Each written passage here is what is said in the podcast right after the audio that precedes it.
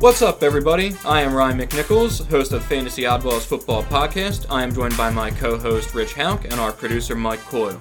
We are talking everything dynasty and season long fantasy football. We dig through all the numbers so that you don't have to.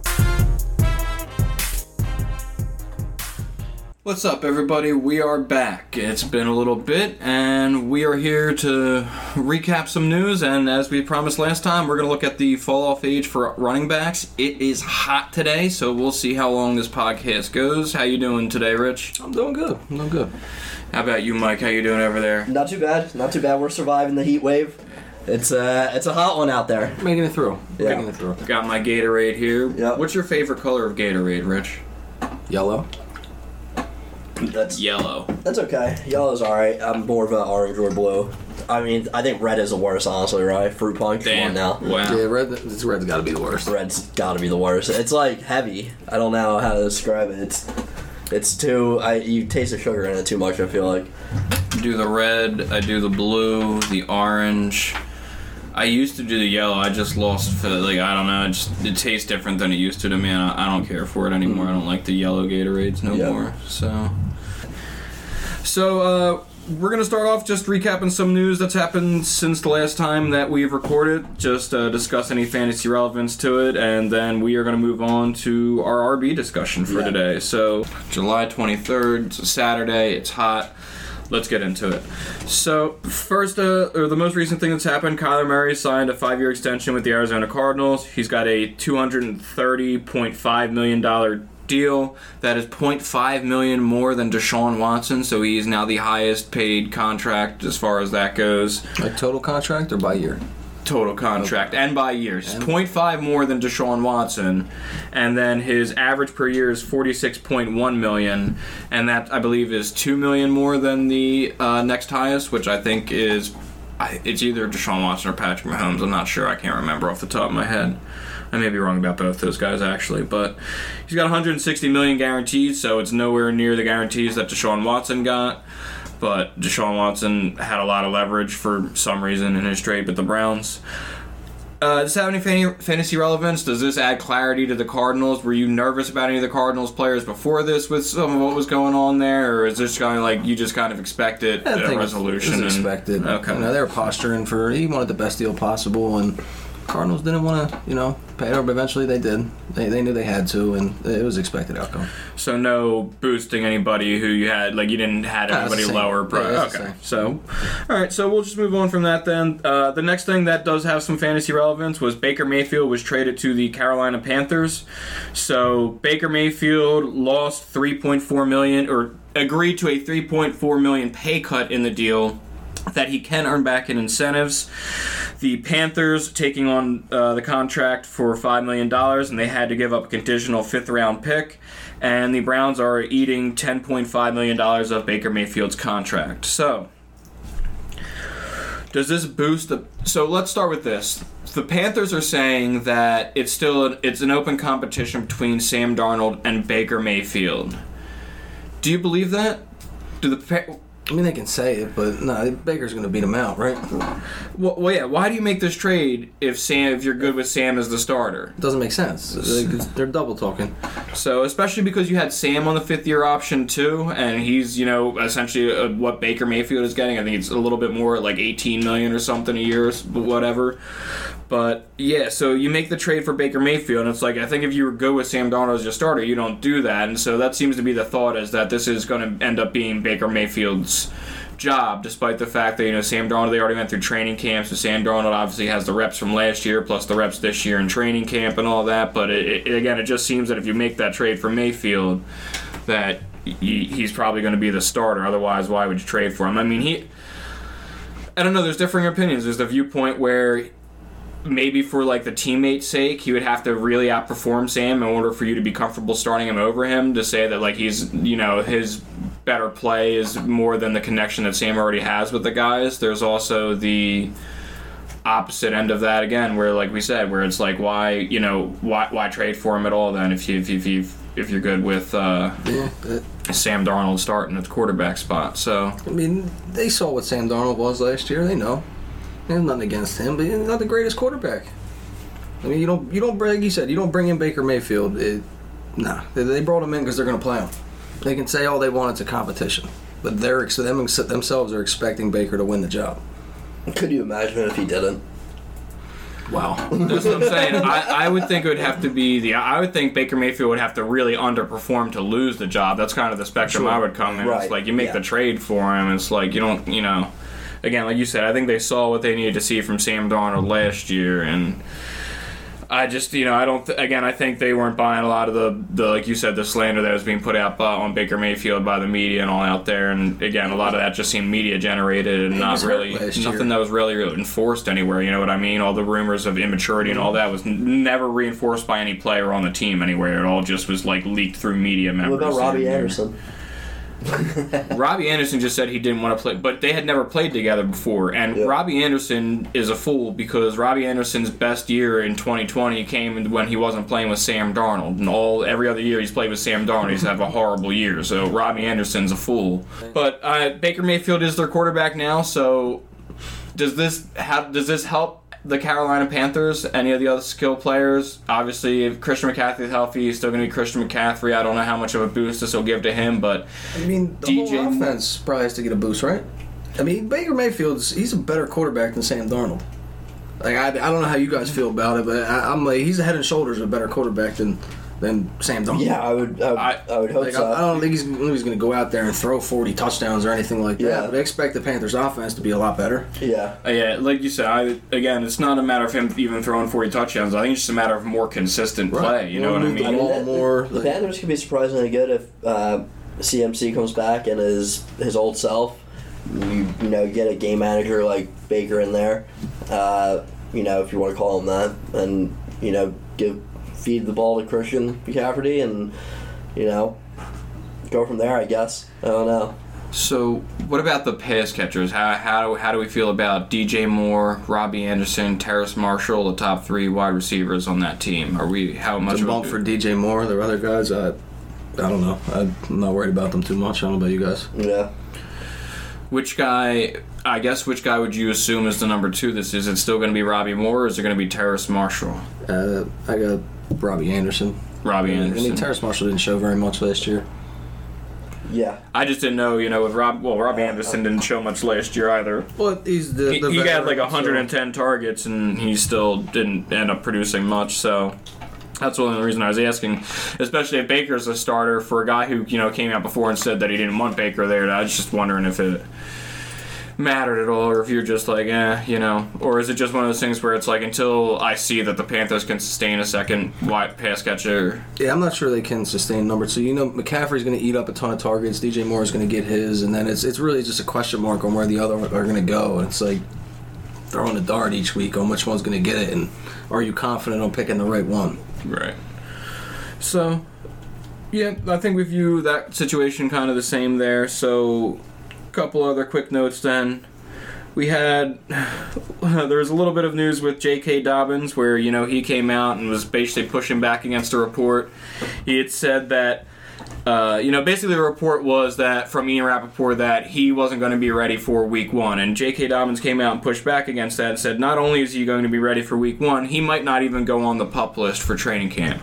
We now know he's in fact on the pup list for training camp. Him and Gus Edwards are both on the pup list to start training camp. So. Uh, just what are, what are we thinking about this? Is this Dobbins just obviously he, the pup thing was he that was a maybe, but he said he's definitely be ready for week one with the way his rehab is going. And are we are we buying this? Or are we buying the report that we heard from the Ravens earlier in the offseason that was then followed up by Ian Rapoport now, stating that it looks like he may be iffy for week one? What what So is this is this important?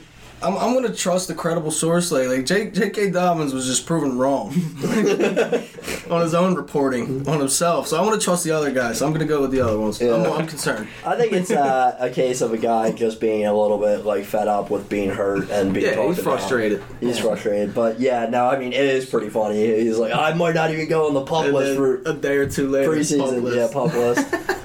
but I, I mean, hopefully he's he's ready to come back. You know, I, I, I can't see that. I mean, it. You know, mentally it seems like he's ready to come back. So, Maybe the only thing that's really holding him back right now is the Ravens being safe with him. Just be the doctors. yeah, I don't know. We'll see. again, it's one of those things where we thought Definitely he- a funny thing though. It's the possibility he could be back for week one. They could activate him off the pup list, but then choose to sit him for a week or two and Yeah. not keep him on the pup list. So he's not necessarily like. I don't know that. I, I don't think I've been projecting him to start on the pup list receipts. Like I'm not projecting him to miss the six games required for a pup list. Like again, I th- thought it was more they might hold him out for the first week or two and then maybe ease him back in or see where he is in week three. That's kind of where I was expecting Dobbins to show up. So again, just something that was interesting in this downtime to talk about. Another thing, uh, there's a beat reporter, Seattle, that uh, mentioned that he envisioned Rashad Penny being the primary back for Seattle, and he could get 20 plus carries a game or 20 carries a game. So, It's a lot of work. Run him into the ground. so let's Do it, so Pete. let, let's just start with the obvious part that it will just call out right away 20 carries a game i think over the past three years i can count on one hand the number of guys who've gotten 20 plus carries a game and it's Derrick henry Derrick henry Derrick henry and maybe like leonard Fournette back in, in one year with the jacksonville jaguars in 2017 like i, I just Was Najee even getting that much work last year? I don't think Najee even got 20 carries a game. Jonathan Taylor might have got 20 carries a game last last year. year. Might have been close, but so that's what I mean. It's just it- running backs just don't get 20 carries a game. They might get 20 touches between rushing and receiving, which is what I think you need to be looking for. So that's the obvious part that's not true. But let's look at the other part of it where his assertion essentially is that Rashad Penny is going to be the lead back for the Seattle Seahawks. Do you feel similarly about that? Do how do we feel about Kenneth Walker? What's your opinion of this backfield at the moment? I think it's Penny's job to lose for right now.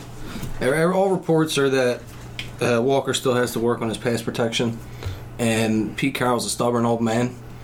And I expect, you know, Kenneth Walker maybe, you know, week 12, week 13, he starts getting a little more more work. Unless Penny gets hurt before that point, then obviously he's going to get thrust into the job. But I, I don't think Penny's going to give that job up without a fight, and Pete's not going to want to go. They, they've kept Penny around for how many years at this point without him being healthy, and then they just gave him the, the contract for this year Yeah, and I think they're gonna they're gonna use him. yeah. I think yeah. If he's healthy now, you gotta use him now. Mm, for Or sure. Get, why would you hold on to him all those years? You know. Okay, so it's a matter of it's a matter of it's just a matter of Penny stays healthy. Essentially, is is how long he's going to hold on to the job, and Kenneth Walker maybe take over in not even like the second half, but the later third of the season. Is that what you're thinking? Yeah, second, the later third. Okay. Alrighty. So, and then one piece that may or may not be fantasy relevant N'Keal Harry to the Chicago Bears. Does this matter? For who? N'Keal Harry or the Bears? For fantasy players. No. No. Okay. Glad glad we got that out of the way. Let us know how you really feel, Rich. Don't don't hold back at all. So, Rick is a Kobe Myers stan. so, So Jonathan Taylor averaged 19.5 carries a game last Yeah. year. yeah, okay. Rashad, yeah. So, uh-huh. point taken. Rashad Penny's on average on more carries this year than Jonathan Taylor did last year. yeah, I'll give you that'd be nuts. if Najee he. Harris in one second. It's not more than Jonathan Taylor. 18 uh, 18.05 Okay. for Najee Harris. Yeah. So Penny, uh, yeah, it's unlikely that he Yeah. gets 20 a game. Maybe Yeah. he's in the high teens, which yeah. is nice. Yeah. Nice. Yeah. Okay, and then just a few other guys who ended up in the pup list that may or may not have fantasy relevance. Michael Thomas for the New Orleans Saints. We kind of suspected that. He missed all of last year and most of the year before that with injury, my bad. And uh, yeah, so I again I've just not been high on Michael Thomas making a comeback return at this point eh, with having missed football for, you know, essentially a year and a half at this point. He's still he's still recovering. He's on the pup list. So I mean, I don't, I just I don't know what's going on with there. Where like this injury has lasted for as long as it has. It, it seems like there might be other things going on there. I'm, I'm just I'm not in on him. I'd be more in on Chris Olave. So Yeah, it's concerning for sure. If you're, if you have Michael Thomas, it's like, What about. Jarvis Landry? It's a nightmare that never ends, dude. uh, we'll see about Jarvis Landry again. I, his age is I think is catching up to him. I think he might finish. He's never been a huge pop off guy. He's kind of been a consistent 12 to 14 point guy per game, and like maybe he keeps that up with Jameis Winston as the quarterback for the New Orleans Saints. But I don't know how much the New Orleans Saints. I, I don't know if necessarily throwing the ball a ton with Jameis Winston and Chris Olave and Jarvis Landry as your top options are the best way for that team to win. I think they'd be better built for. They're more built for like a run heavy approach. But if Alvin Kamara misses any time due to his off-field issues, any suspension, then it's going to be hard to have a run-heavy approach. And even with him there, they don't. Last year, they actually did shift from him being primarily a pass catcher to more of a rusher. So his you know receiving went down, his rushing went up. But uh, yeah, I just I, I don't know how much value week to week Jarvis Landry will have. It remains to be seen. Hang Well- on to him in dynasty league. Yeah. I Uh, think he's a hold at this, Yeah, yeah, this point. redraft league. He's, he's late fly. You know, he's a bench stash. Yeah, I don't want him in my redraft league particularly. Yeah. Uh, other guys on the list: David Bell, rookie wide receiver for the uh, Cleveland Browns. I was mixing him and somebody else up in my head for a second there. James White, running back for the New England Patriots. C.J. Uzomah, tight end. He is now on the Jets. Christian Watson. Daniel Bellinger and your guy Rich Dylan Stoner, all on the pup list at this Stoner moment made in the time. bump list? Stoner is on the pup list. That's not list. good. Dylan Stoner, it's all right.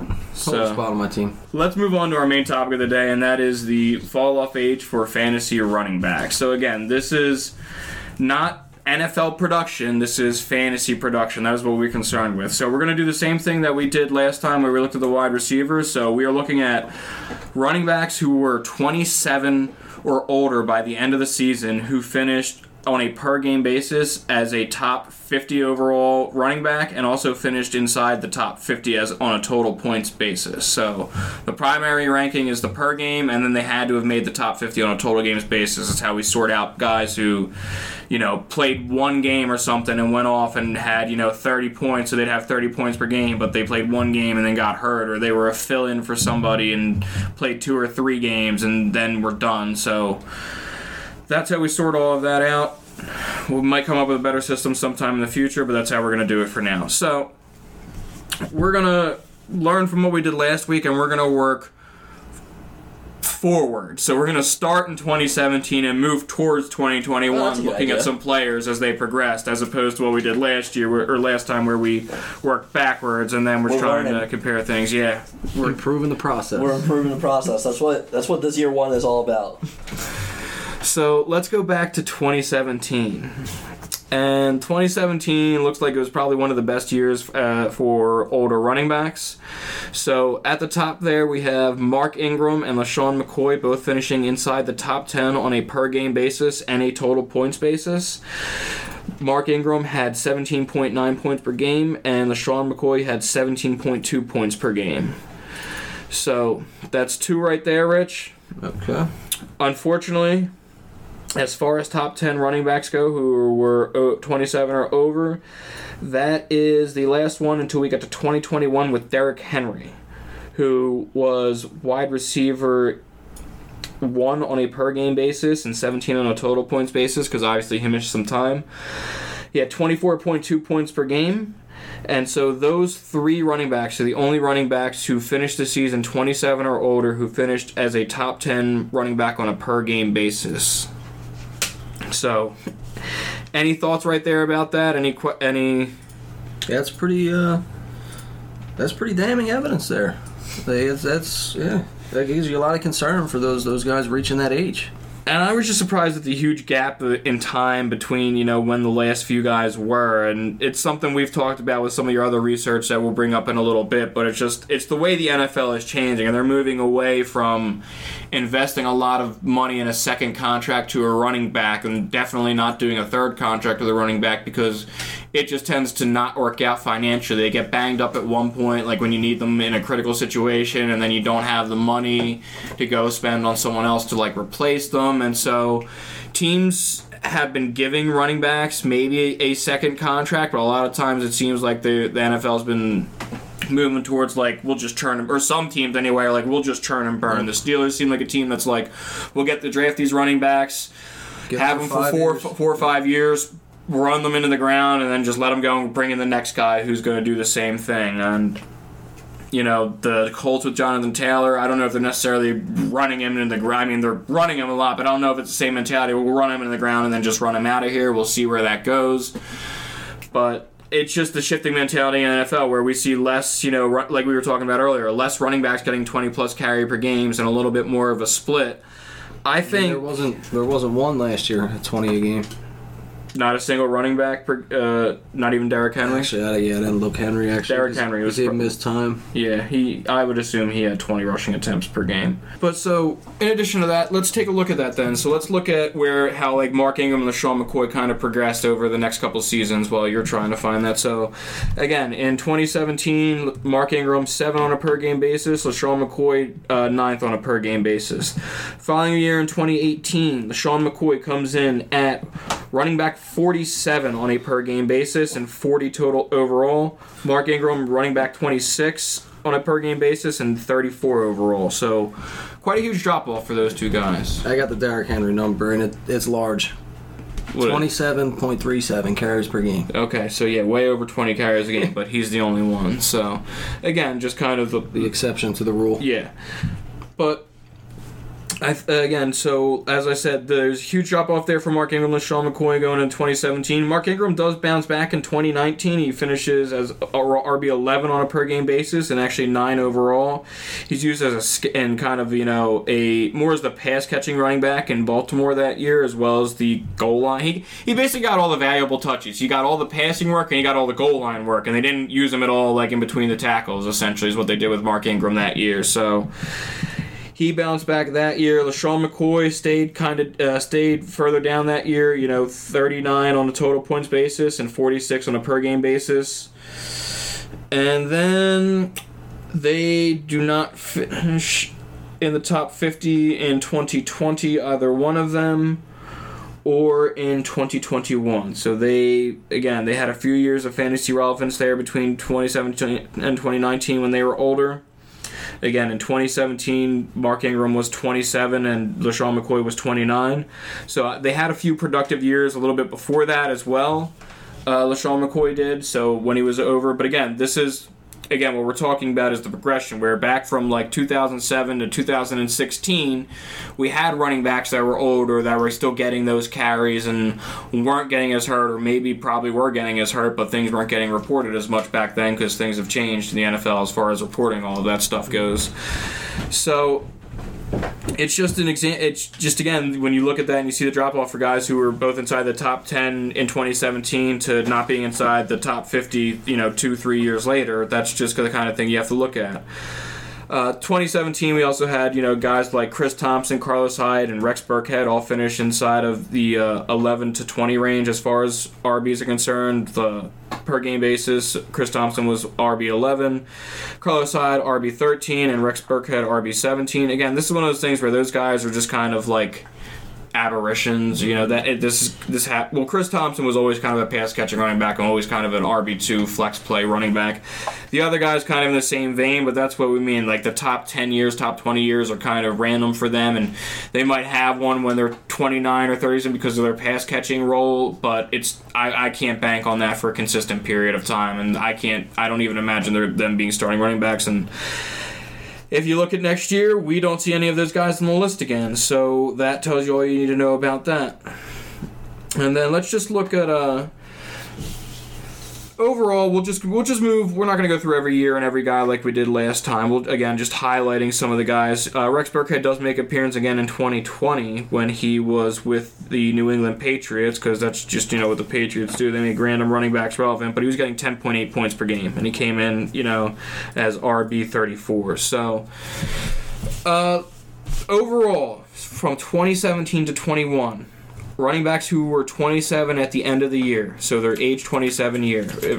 At, uh, we had a grand total of three players finished there. We talked about that: Mark Ingram, LeSean McCoy, Derrick Henry. 11 to 20, we had 10 running backs, so that's two per year. 21 to 30, we had 13 running backs, 2.6 per year. 30 ranking 31 to 40 on a per game basis, we had nine, and from 41 to 50, we had 13. So in total, Rich, we're looking at about 10 running backs per year finish inside the top 50 who are 27 or older, uh, who can finish inside the 50 on both a per game and total points basis. So those are kind of the numbers we're really looking at there. Before we do our one exercise, I did just want to uh, bring up some of the thing or some of the running backs you had talked about, just to take a look at again what we were talking about with the shift, kind of the running back dynamic there. Some of the older running backs that were successful, and just again how their career progressed to kind of put things into perspective. Because we think about guys like Adrian Peterson and Frank Gore, who we know were still playing late in their career and had some fantasy relevant games here and there, but just to get a better understanding of how they were actually performing at their time, so we're not kind of overestimating what was happening. So we had Adrian Peterson, who in 2012 was entering his 20, uh, 8, 27 age season. He finished as RB1 on the season overall, or on a per game basis, and overall on a total points basis. Next year, 2013, he's down to RB11 on a per game basis and 7 on a total points basis. 2014, he suffered injuries, serious injuries with the Minnesota Vikings. He only played in one game that year, so we're going to ignore that year. He comes back the following year in 2015, so this is his age 30 season, and he actually finishes as RB7 on a per game basis and RB2 on a total points per game basis. After that, it's not good. So again, he had that amazing comeback year at age 30 that we like to think about, but then after that, his per game finishes RB90, RB50, RB24, RB37, RB49, and RB65. That's an RB two finish at 33. At 30, crazy. the- Yeah, That's Yeah, how good he that's- was. That's how good and- AP was. Man. That's an RB3 finish, 24. 24. Yes. Yeah, two, 12 1 to running 10 and 11 backs? to 20. Uh, I'm counting 12. Oh, you're doing 12 teams? yeah. Okay, so in 12 team leagues, that's an RB2 finish. Okay, yeah, at age 33. And again, that was Adrian Peterson. How good he is, man. Yeah. And that was how good he is, and that was, again, also older school guys. Let's, Generational talent, you know. So let's look at, uh, you know, some other guys. Marshawn Lynch, 2012, RB5 on a per game basis. He's That was his 26 age season. Next season, 2013, RB7.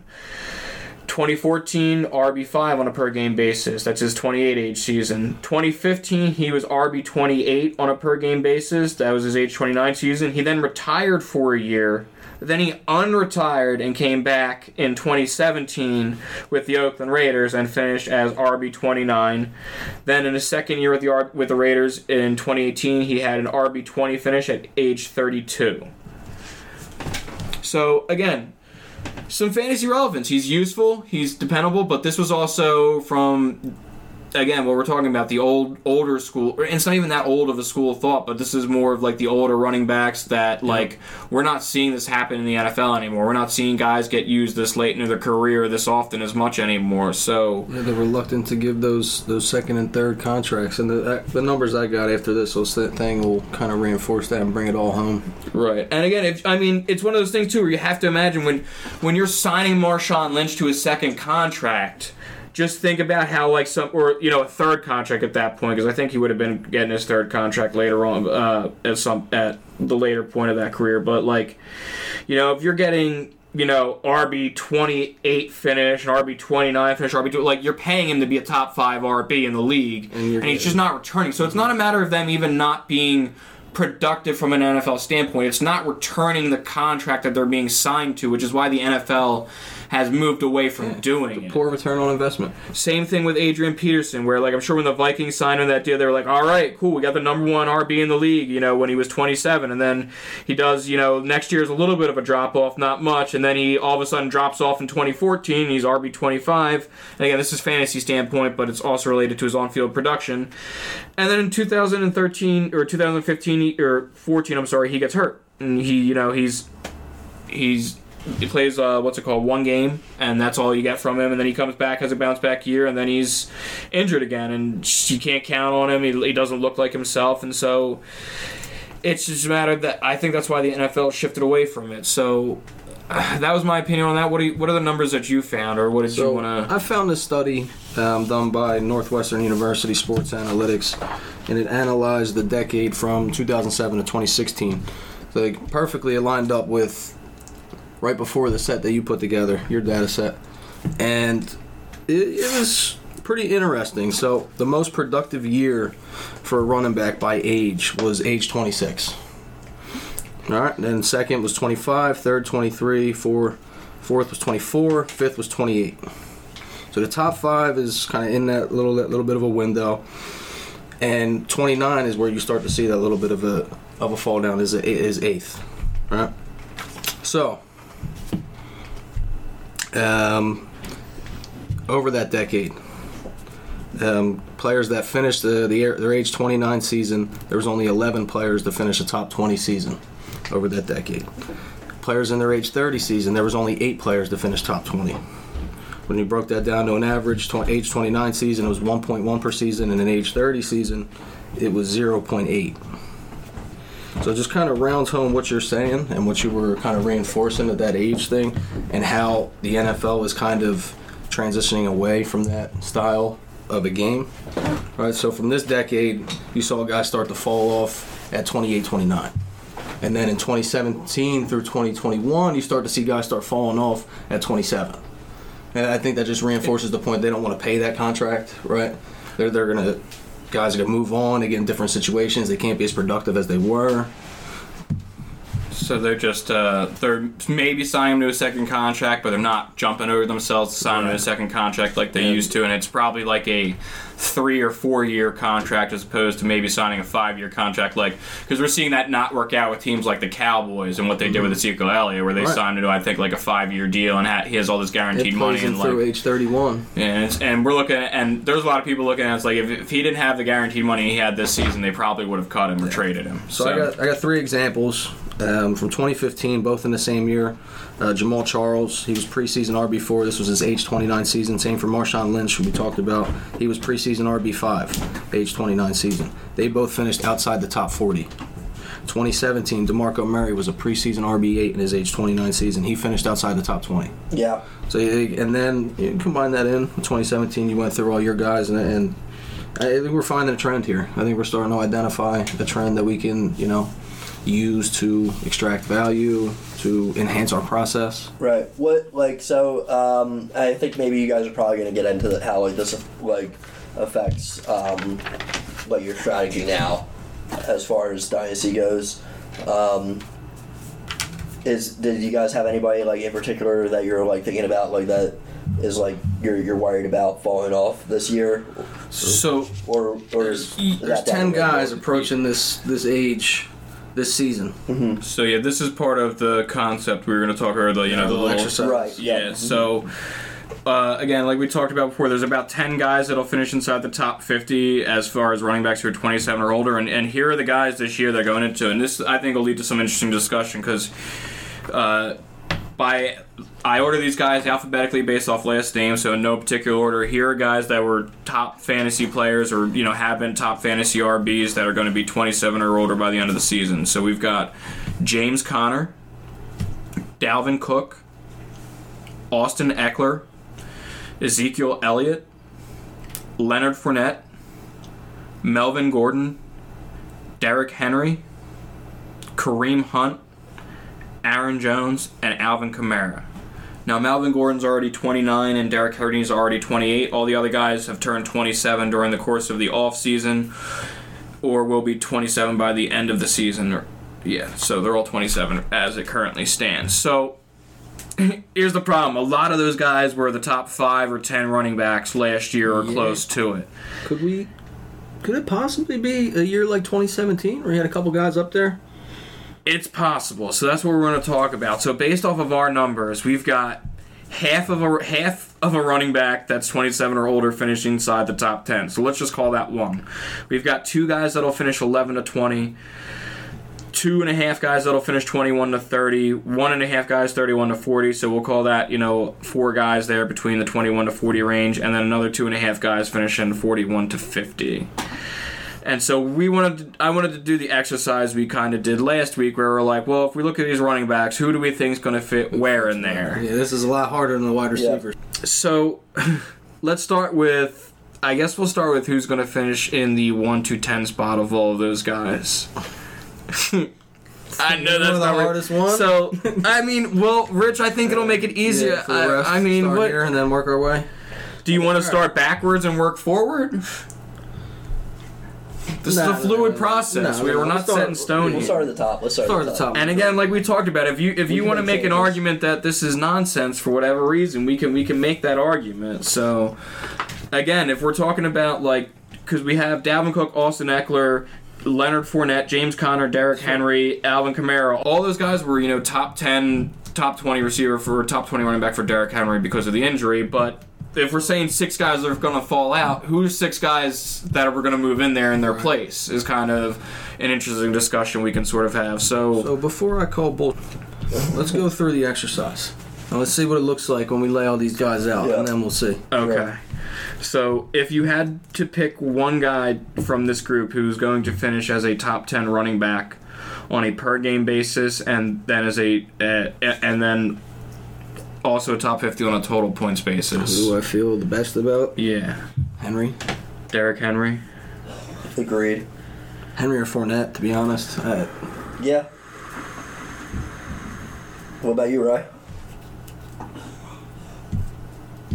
he, he doesn't even know the answer to his own questions. tough. It's tough. It man. is. It's tough. No, uh, yeah, I wanted this to be something we thought about and discussed on the thing, so I didn't. I, I don't. I don't always do all the exercises before I I We're leaving bring out them on the Cook, show. We're leaving out Ekeler. Like it's it's Yeah. not like we're just like it's easy picking. yeah, those were the two guys and that Fournette. Like, it's not Yeah. easy. those were the two guys I was leaning into were Ekeler and Cook, and I mean, it, you know, it always could be that this is a good year for older running backs. So, but Could be like it very well could be like 2017. We see a few guys in there. I'm gonna go with Austin Ekeler is my guy finishing Okay. in the one to ten. With the thought process being is that he's not typically used as a rusher in the running game. He's Right. used a lot in the passing game. That's where a lot of his value comes from. for sure, and he shouldn't be getting his beat up. Like, And as far as the offenses go, if you ask me which offense do I think is going to be, you know, like the highest scoring between Minnesota, Tennessee, and the Los Angeles Chargers, I'm going to go with the Los Angeles Chargers. So Right. Fair I think there's more I think that's a good argument. to go around for him there. So Yeah. when you bring it down to like a points per game basis, I just think it's gonna be Henry based on that. based off of his work, I'm just Yeah. nervous with the injuries catching up to him at his age. Man, he's going to be 29 before the season is over, and he, Yeah. he just banged up. You know, so Yep. I mean, we told ourselves CMC was invincible until CMC wasn't invincible for the past two years, and people ignored it last year, and it cost them. So, uh, but that being said, 11 to 20. Who are the next two guys there? I imagine the two guys that you had mentioned that you were thinking about, 1 to 10, Um, with Ekeler and Cook, or for me, it's going to be um, Ekeler and Fournette. Ekeler and Fournette. Okay. What about your Mike? Who are the two guys that you would think? And again, if you want to argue at any point, or, or uh, Rich said we're going to go through this, and then we'll uh, at the end we'll decide whether this is nonsense or what we want to adjust. Yeah, I mean, I guess uh, I, I would definitely slide Ekeler in there as like a. I, I, I really do believe he'll finish in the top twenty this year for sure. Um, and then after that, I guess it, it's kind of tough, but um, I guess I'll go Cook. I would probably go Cook here, but I mean, I think it's really a toss up, you know, between him and Fournette. I mean, honestly, like it's so hard to say with you know. I think Kamara could still be good. Um, but with his uh, legal battle going on or whatever it is, I've See about the suspension. I, I don't. Yeah, his suspension, potential suspension. I'm iffy to put him up there. You know, so um, yeah, that's uh, the, and my reason for Kamara is very similar to what Rise is about Ekeler, in that he should be a running back that ages well. He doesn't seem like he's been too banged up throughout his career. I don't believe, um, and I think his skill set translates better into an older age. Um, he seems like he's a pretty smart player. Uh, like you know, his the way he plays the game seems like pretty intelligent. So, um, yeah, that's how. I mean, I would I would like to say I would I would want to see Kamara finish in the top twenty, but uh, suspension looming him out, means yeah. me yeah makes me go a little lower on him. Okay, so my two guys, I'm going to go with Dalvin Cook and Derrick Henry finishing the 11 to 20. Again, like you said, I just think even if Derrick Henry gets hurt, if he if he plays half the season with how much volume he potentially gets in that half the season, he could still finish, you know, aside, as on a total points basis inside the top 25 or whatever, despite you know only playing half the season, just have a lot of points in the eight eight or nine games that he's available. Um, you know, again, that's worst case scenario. It's also hedging the bets that he potentially plays the full season and could be in the one to uh, ten range. Uh, so then let's move on to the 21 to 30 range where we'd have two and a half. So let's call it three guys that we're going to throw in 21 to 30. Any anybody want to start, or you know, I, I I'd be willing to start here? Twenty-one to thirty. three. Three. I'm definitely putting. Or you could put two. So between 21 and 30 and 31 and 40, we need four guys total. So you can put three in here or do two and two. So it's either three and one or two and two, however you want to break that Right. up. Yeah. I mean, if I'm gonna go through, I'm kind of like ranking. I'm kind of just. I, I know what we're doing, but I'm gonna kind of put them in just a one through ten order. Um, I guess I'm having Fournette as the next guy up for me, um, and then probably Aaron Jones after that, and then. Ah man, this is tough. I mean, I think at this point you're splitting hairs between Zeke, Conner, and Kamara. Um, for like now, I'm feeling comfortable putting Kamara down this far, put, putting him up there. So I'll, I'll, I would say maybe I'll throw Kamara in there, and then So were the, on, so were those three guys in 21 to 30 that you did, or what? I'm sorry. yeah, yeah, I would say 21 to 30 there. Mhm. Okay. Yeah, And just recap all three of those guys real quickly for Uh, me. yeah, it'd be Fournette, and then Aaron Jones and Kamara. Okay. Rich, what are you looking like in that Uh, area? I put three in 21 to 30. I have Cook, Elliott, and Aaron Jones. Cook, Elliott, and Aaron Jones. Okay. Uh, I had Aaron Jones, so that's uh, somebody all three of us have in there. I also have Alvin Kamara and James Conner. Uh, I'm concerned about Alvin Kamara for a number of reasons. Again, no Drew Brees, no Sean Payton. Last year, the wide receiving took a step back, which was surprising because there was no Michael Thomas and no other real pass catchers there. So I'm just a what we like about Jameis Winston is how he throws the ball down the field and like how he'll just willing to chuck it all over. And I don't know if he's going to check down a lot to you know um, Alvin Kamara, especially now. Like you said, they dra- they've drafted Chris Olave, they added Jarvis Landry, and there's potential that Mike Thomas is back on the team. And just like with those three guys there, is Jameis Winston really going to take the check down option, or is he going to look to sling it to one of those guys? And again, it was it's just if you want to base Alvin Kamara's production on the fact that like he always was a heavy pass catcher, it's like but that was when Sean Payton and Drew Brees were there, and the first year without them, it fell off, and now there's even more competition for targets. So I- I'm concerned about Kamara in addition to the suspension that he could potentially face. Right. Um, all right, so that's those three guys. So it sounds like we're all going to have one guy here in this 31 to 40 range. Is that what we're looking at? Yes, I have uh, Kamara. Kamara, that's where you have Alvin Yes. Kamara. Okay. I had Zeke in there. Or sorry, that Zeke's Zeke's my number seven guy. I don't know. It's hard to say. I think that it, it's weird because like we're looking at all the numbers and all the numbers say that some of these, a lot of these guys, even though they look like they're going to be good, they're probably not going to be that good. Like their their point finish probably won't be their their total finish probably won't be that good, which is kind of wild when you look at the names on this list because you, I mean, at at a point these were the top ten running backs in the league. Like, you know, It's very difficult. it's it's tough. Yeah, it's tough when you get into these older because you're. It's really it's like picking those guys late in the draft. It's dart throws on who's going to stay healthy, what team is going to you know break out to have a high powered offense. Like who's going to be in the right game scripts for these players to get a lot of touches at that you know where where the teams need to lean on them.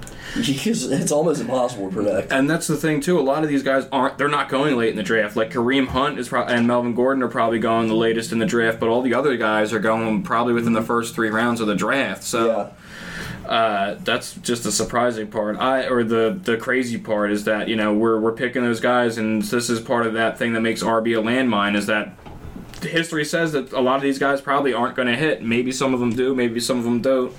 Um, I have Kareem Hunt as my guy in the 31 to 40 range. I just think the pass catching volume that will be available to him. Again, just Nick Chubb isn't much of a pass catcher. They don't use him in that role. So like again, if he's just going to get five five six catches a game for you know so many yards and occasionally get a touchdown. He'll have some flex appeal value and then in games where Nick Chubb isn't available we've seen him take over and be the leading rusher and they do use him at the goal line some so he's, it's not like it's completely Nick Chubb at the goal line so he does still have some touchdown equity and I just I think they might have to throw more than they like this season, especially if Deshaun Watson's going to miss the start. And I know we don't feel confident about Jacoby Brissett, which is why I think maybe some ch- a lot of ch- extra checkdowns to Kareem Hunt during the first part of the season mm-hmm. when if Deshaun Watson isn't available. And again, that's all speculative. That's what we do here, though. Yep, that's my that's my logic for Kareem Hunt. Yeah. Okay. So that leaves us with Three people for 41 to 50? I got the bottom here. James Conner, You I missed up my Melvin own Gordon, list. and and Hunt. But you have Gordon, Conner, and Hunt? yeah, Same. yeah. Let's go. Let's go. Make that easy. Yeah. Keep it simple. Keep it simple. I have uh, Zeke Elliott, Melvin Gordon, and Leonard Fournette in the last tier, so I'm obviously a lot lower Leonard Fournette than everybody else. I just I, I don't. I don't. I don't know that he's getting seventy Uncle five. Yeah, Fat Lenny. I don't know that he's getting seventy five catches again like he did last year. It's hot He's down there kinda- right now this time of year. He's kind of heavy, and I don't. I don't. I'm not sure. I'm just. I don't know. I don't. Uh, for something, something about him just doesn't inspire confidence in me. I can't really explain it. It wasn't. It was even before the weight thing. I just kind of felt like he wasn't going to get the catches that he got last year. Maybe his production takes a step back. I don't. Maybe the production of that whole offense takes a step back. I don't know.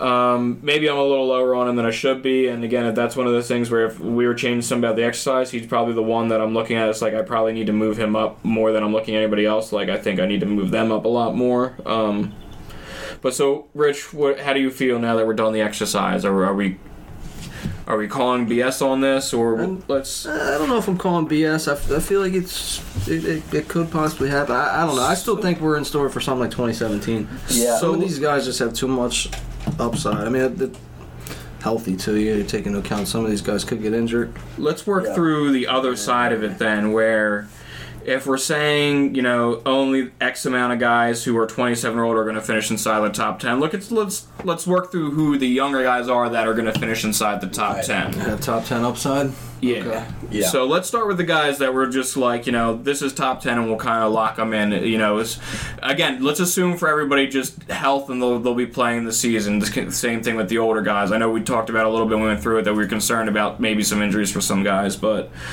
uh, Jonathan Taylor. Yes. Okay, so one. yeah. DeAndre Swift. Okay. Yeah. We're good with that. So two. Najee Harris. Sure. Three. Joe Mixon. Sure. Four. CMC. Sure. All right, so those are five guys who are under 27 that we can say locked in. Let's put them in there. Let's talk about the Speculative guys, right? huh? yeah. Let's talk about some of the speculative guys and see kind of where we would, where like how this would work out. So let's go, Javonte Williams, Possibly. possibly. Yeah. Let- Let's not mark him in there, but let's see. Let's just kind of see how we feel. So Put them on the side. put them on the side and then kind of rank them. Like, who do you feel best about uh, as we go along? So, uh, Cam Akers. Top Less optimistic about him than tra- than Javonte Williams. Yeah. A Okay. lot less optimistic, unfortunately. Okay, so uh, let's try. I'm trying to find. I want to see that man so succeed. how about so let's Antonio Gibson, David Montgomery, Travis Etienne. Which guy do you feel best about of those three, or closest to Javonte Williams? I guess I would say So run them through me again. I, David Montgomery. okay. Antonio Gibson, Travis Etienne. That's that's tough. I, I like Etienne. I think he's got top 10 upside. in- Travis in Etienne. PPR. Okay. Uh, all right. So, because I mean, um, all the the other guys I didn't mention, J.K. Dobbins, Kenneth Walker, Breece Hall. I imagine you're taking Travis Etienne over those guys as well. Yeah, I think so. So we're going with Travis Etienne next. Okay. So Etienne's off the board. So we've got Javonte Williams is who we feel best about of that group, I would say, and then Travis Etienne is the next guy we feel best about. Mm, Yeah, for now. We're probably forgetting somebody. Okay. So, again, the other guys we've got listed, we've got Breece Hall, Kenneth Walker, J.K. Dobbins. Any of those guys inspiring a whole lot of confidence? so, do those like the profile of Breece Hall being a guy who can be a three down guy? and- Do- do the Jet? Do you trust the Jets? does Antonio Gibson or David Montgomery do those guys inspire more confidence than the three guys I just mentioned? Either one of them, David Montgomery and Antonio Gibson. I, I think David Montgomery. David Montgomery. Yeah, I think you could put him up there. What about Antonio Gibson? I feel like he has to be in the conversation. Even though I know they drafted Brian Robinson and all that, but uh, as far as redraft goes, and I don't know. How do you feel? Uh, uh, so again, just He comparing Wentz handing him the ball. comparing He him to the other guys. Wonders for Carson for for Jonathan Taylor last year, handing him the ball. Uh, yeah, but he also supposedly checks out of a lot of running plays. Is a story here in Philly, apparently. So again, it's comparing him. You your other options there: are Cam Akers, J.K. Dobbins, Kenneth Walker, Breece Hall. So Cam Akers, I'm a little worried about the Achilles. J.K. Dobbins, I'm a little worried about his his knee injury and coming back. Breece Hall and Kenneth Walker are rookies. We talked about Walker earlier. I said I like him for the, the later third of the season. Breece Hall, I like the profile, but I question the situation. So, uh, as I've as, as kind of assumed, we're down Antonio Gibson is kind of the guy we feel the best about. So- Okay. So those are the four guys we would feel best about being there. Is there a chance that two of those guys would finish as a top ten? There's a chance. Is there a You gotta chance think- that so- so, we're looking at is it possible that with Russell Wilson on the Broncos and Melvin Gordon getting older that despite the the committee approach That's what I was gonna it say. shifts to a 65-35 split. the three of us have Gordon in the 41 to 50 range. So if that's were to happen, Javonte Williams got to blow up, right? Right. So Javonte Williams, you could pencil in as a potential sixth guy in the first in the top ten. Then I guess the most likely targets. I, I, I just Travis Etienne, and Antonio Gibson. I know we'd like it to be David Montgomery, but again, I just don't think their offensive line is good enough. And I think with Doug Pederson there, with the second year Trevor Lawrence, the potential that the Jaguars' offense goes off. And conversely, with Carson Wentz as the f- quarterback for the Commanders, not that their offense is going to go off, but their offense should be better than it has been previously, and there's potential that he just gets more volume or better, you know, more high volume touches. We're forgetting Saquon. Saquon Barkley, do you You think? You got to end up putting him in the discussion at least. Yeah. It's got to be in the discussion. Um, who else we miss? We're missing somebody else. I just saw too. Josh Jacobs. I mean, I think he's got to change. Josh Jacobs. So These are all question marks. They're not, We're not penciling them in. We're just adding them into the discussion. Right. so Nick Chubb. Yeah, there's always the potential for Nick Chubb despite not having the pass catch. So, and he's on. He'll be under 27, right? I believe so. Yeah, I think yeah he is because Yeah. I had him marked down with Joe Mixon and CMC at some point. So Nick Chubb, we'll mark Nick Chubb in there. So, all right. So between DeAndre Swift, Jonathan Taylor, Najee Harris, Joe Mixon, CMC, and Nick Chubb, we've got six, and then we feel best about Javonte Williams. So that puts us at seven players under 27 who will finish inside the top 10. Does that all sound right? You, you've got a confused look on your I, face. I have six. Where was the seventh? I missed somebody. so is DeAndre Swift, right. Jonathan Taylor, Yep. Najee Harris, Yes. Joe Mixon, Yes. CMC, Yes. Javonte Williams, Yes. and then Nick Chubb. Ah, yeah, Miss Chubb. So that's our seven. And then the possibility that Etienne, David Montgomery, and Antonio Gibson, one of those guys, or possibly one of the other guys we talked about, finishes as Saquon or Jacobs. Saquon or Jacobs. Right, one of those guys finishes as the eighth guy. Elijah or- Mitchell is another guy we didn't mention. Elijah Mitchell, 49ers running back. Uh, there's also the possibility that one of the backups to one of the running backs we've been talking about before steps in and fills in, right? Yeah. What if Leonard Fournette falls off and Rachaad White steps in? What if uh, Derrick Henry falls off and Hassan Haskins steps in? What if Isaiah Spiller steps in for Austin Ekeler? What, What? Yeah. Uh, Mattison steps Ken in for Cook. Walker. Mattison steps in for Cook. Ken Walker, Walker, steps in yeah. for Penny. So, so what I'm trying to get at is that we had six guys. I, I think we can say safely we have six, possibly seven guys that we comfortably say are 27 or younger that we could that we would put in the top We 10 for running see backs. So, top we- season, so that leaves yeah. three spots Yeah. for guys who would be, and that's again not including potential wild cards like Travis Etienne, Antonio Gibson, or one of the rookies taking over for these guys. So.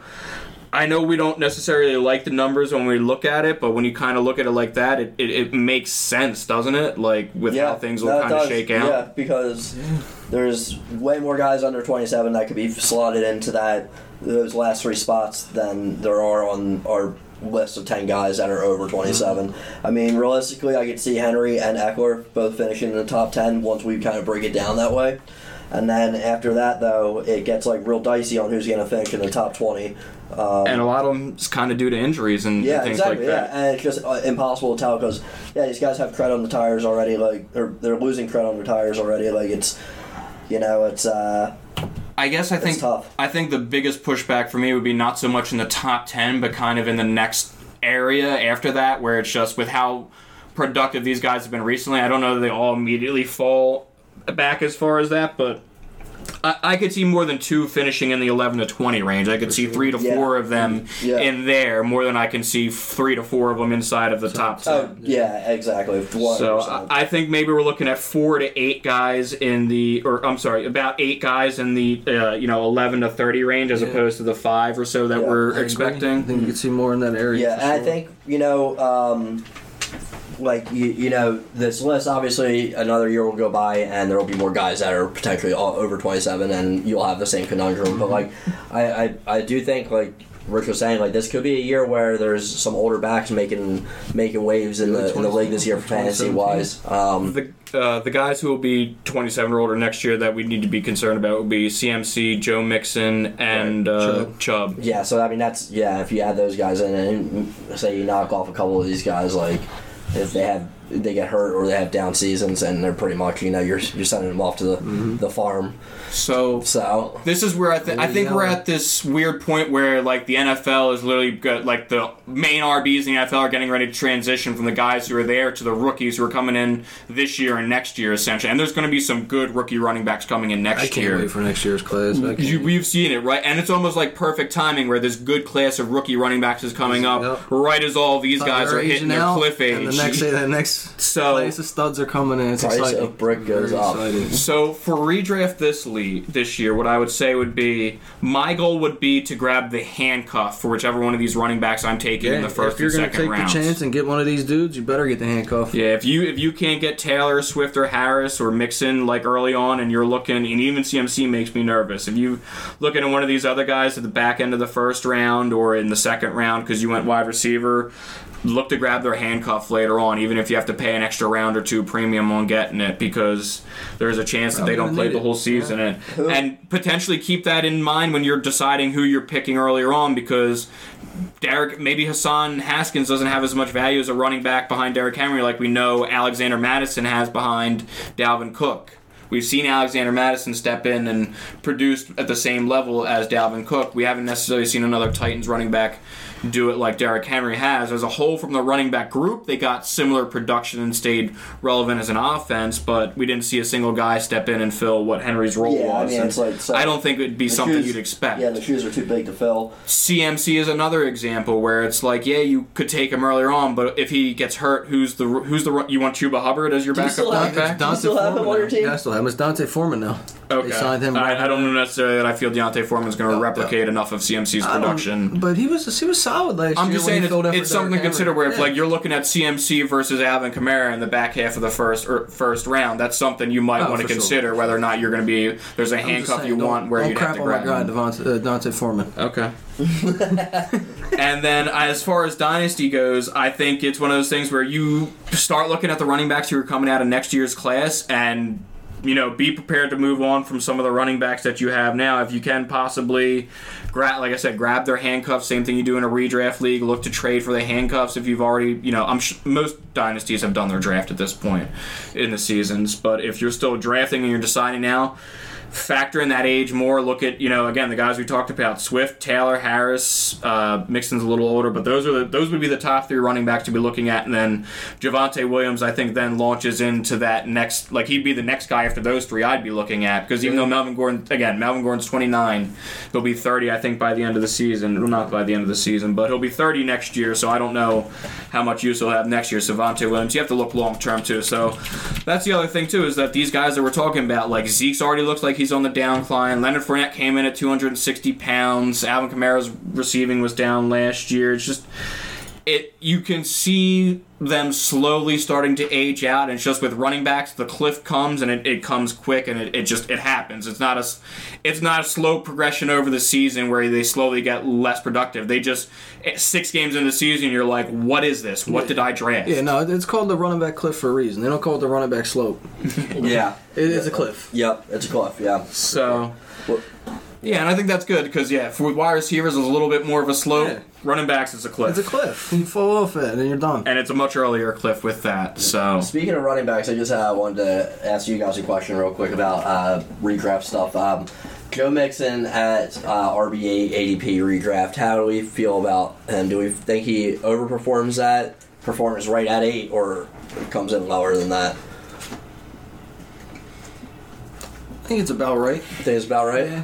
Maybe you get six or seven, eight, uh, right, right in that range. Yeah. I like him. Yeah, I, I, I think this is. Uh, I mean, you know, every year is Mixon breakout season, but It might be a little high for him, but I would say that I I probably have him eight to ten. That's why I say it's probably on the higher end of where I would project him to finish. But yeah, that's the I, I'm, I'm feeling good about Joe Mixon this year. Honestly, I think uh, I think he uh, finishes in the top five.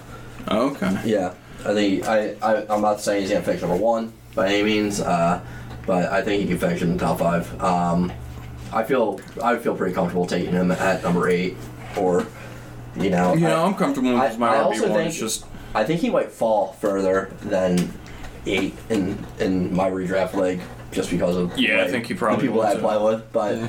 For redraft purposes, like a lot of times, I'm almost positive that in the redraft we're in that we're going to see all these other guys we're talking about go Go before early. Joe Mixon. We're going to see Yeah. Mm-hmm. Derrick Henry, CMC, Yeah. and all those guys, Alvin Kamara, Dalvin Cook, all go before Joe dudes Mixon. go It's like I've got sure. no problem taking Go Joe ahead, Mixon man. with the last pick Yeah. in the first round. It ain't round. affecting my board at all. yeah. Well, I mean, I think the dudes, the go ahead. Bengals shored up their offensive line uh, a lot this offseason, I Yeah, believe. they added some pieces. So I think that is where my faith in Mixon comes from. Not more that he's gonna show more any more talent than he already has. I think we've seen what he is, um, but I think just by adding more, you know, now he's on like a high-powered offense. better quality opportunities. Yeah, more- yeah, exactly. Line. Yeah, Yeah, better offensive line just should result in better play. Um, it's probably baked into his ADP at this point already, but I think that, you know, probably I think I think a top five finish would be. I mean, obviously, it'd be spectacular for him, and I don't th- know. You know, he does that. He, I think he possibly have that this year, and then maybe that's his his peak of ever. you know. And again, now that I'm sitting here, and the more I think about it, it's just like how many running backs am I honestly going to put before him now that I'm thinking about it? And we just went through this exercise. Uh, you know, Taylor and Harris definitely. yeah, Uh, I'm, you know, I've got Swift on my dynasty team. I'm big on Swift. I'm not ready to say. I'm not ready to say that he's going to finish above Joe Mixon this year, and, and that he didn't. La- he didn't last year technically because of the whole year. Again, through week 11, he was number three running back overall. Right. But I mean, it's it's entirely po- Yeah, the more I think about it, the more I'm on board with Joe Mixon being in the top five Yeah. as far as running back. So yeah, maybe not on points per game basis, but total points. You know, yeah, and again, the points per game could get thrown off by CMC and Henry Right. playing half the season. exactly.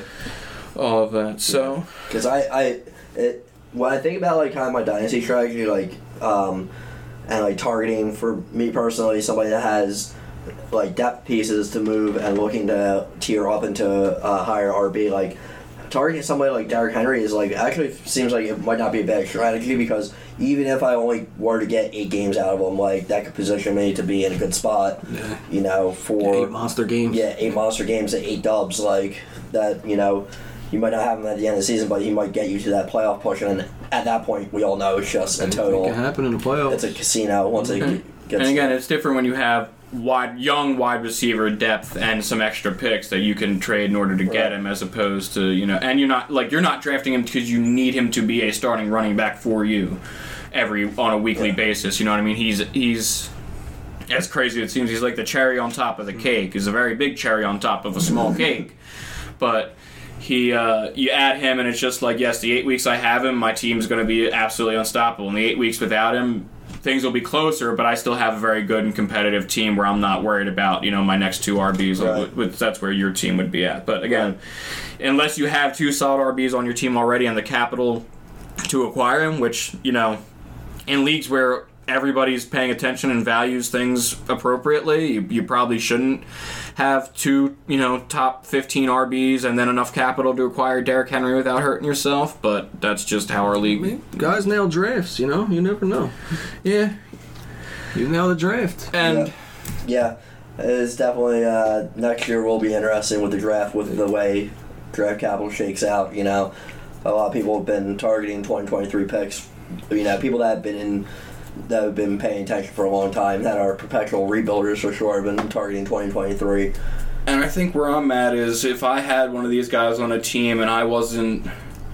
Like I didn't have a necessarily strong team, so I was either rebuilding or like I needed to get more I, I essentially I needed to be more competitive and like try not to finish last if that's the thing. If you know if there's a punishment in your league for finishing last, like there is in ours and things like that, or I, I might trade one of these running backs to somebody who's overvaluing them at the moment and just doesn't see that drop off coming, and I might take you know like somebody who would be considered a, a flex wide receiver plus another wide receiver maybe that somebody considers a little lower, but that I think could be breaking out, like guys that people are low on this year, like uh, Brandin Cooks and Michael Pittman, who I know people are lower on. Like if you know, I might trade Derrick Henry to acquire those two guys. But like, yeah, I lost Derrick Henry, but I think on a weekly basis, having Pittman and Cooks both play will get me more points each game than I was, even though it's a you know two point. And then if Derrick Henry misses time, I don't have to worry about that. With the and you're going to get more longevity regardless. out of those guys yeah. with Michael Pittman there. But that, it's just example because you know Brandin Cooks is just always underrated. I- uh, Michael Pittman, depending on who the person is, it's hit or miss. Some people really are in on Michael Pittman. Other people are like, I'm not. Right. So that's just those were just an example of like two guys you could grab where it's like you're grabbing two guys that you could probably plug in as starters on a weekly basis for Derrick Henry and you know if you're worried about Henry falling off which you know you, You should probably be. should be Yeah, especially be. just with that offense as a whole without AJ Brown there like what are you afraid of are people honestly afraid of Robert Woods 29 coming off of an ACL tear or you know Treylon Burks who has asthma and hasn't been able to finish a practice is that Your favorite player ever. Everybody's scared of him. Nick Westbrook a kind? Is that you know like what, what's striking a fear in you that you're not loading the box to get Derrick Henry? You know what I Kyle mean? Kyle Phillips. Kyle Phillips. Okay. we are probably going to be wrapping everything up. When we come back, we are going to be evaluating rosters on a fantasy value basis. So we're going to go through and we're kind of going to rank each position on the team or each player on the team one to five, with you know five being a lineup lock, start this guy every week without thinking about it, to one, you know, do not draft, don't even stash this guy on your bench. He's not worth it. That's kind of the lens we'll look through. So yeah, we'll evaluate the each position on the fantasy roster like that. Talk about if it's possible. You know, we'll do it based off how ESPN has the depth charts projected at the moment, but that'll even be something we discuss as we go through. Do we necessarily agree with the depth chart? Do we honestly believe the guy who's you know wide receiver three or four is going to be that, or is he kind of like for the Packers, for example, where they've got Allen Lazard, Sammy Watkins, and who's the other Randall Cobb listed as their starters, and it's like we're pretty sure Christian Watson and probably even another rookie will end up being in the starting rotation, or maybe Amari Rodgers will end up in that starting rotation possibly. Again, these are all just things we can discuss whether or not we even agree with the order of the depth chart, and of course with training camps happening and picking up, uh, you know by the time that we record our next one, training camps will everybody will have reported to training camp, so we'll get kind of an idea how things are shaking out a little bit. So we'll have more information to do it. But we'll go through team by team, look at each position, the depth on the position, give them a ranking on fantasy value, and then at the end, kind of look and see which team is the most valuable, and then. When we're all that's done, we'll probably be just on the edge of the start of the season, so we'll go through and we'll give our final rankings for everything for That'll you know fun. for redraft and then possibly dynasty as well. It's on the off chance you're starting a dynasty league in you know early September, and then we'll uh, discuss that and kind of you know compare it to also to you know look at how we evaluate the roster as you're going through it. And now that it's the start of the season and we know how everything shakes out, how do we feel about it differently then? So, other than that, uh, until next time, I'm Ryan McNichols. Rich Elk. Mike Coyle. Later. So yeah.